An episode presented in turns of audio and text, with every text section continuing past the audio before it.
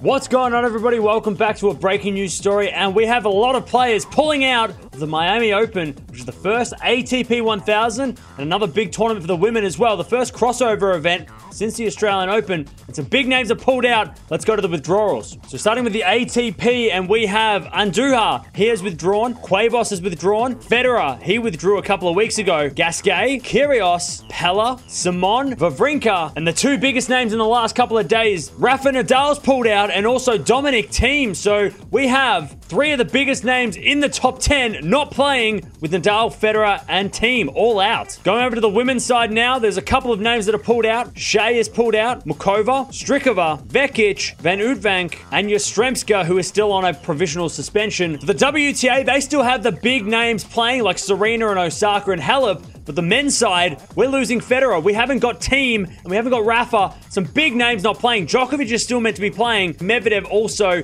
in at the moment. So the number one and two are playing, but some big names that are not playing Miami, including the defending champion Federer, and of course Rafa Nadal and Dominic Thiem, who has a big injury cloud over his head at the moment. Let me know down in the comments below. How do you think the Miami tournament is going to go? Who do you think is going to win the tournament with these big names that aren't playing? The Miami Open, it's losing a lot of big names, including Federer, Nadal, and Thiem.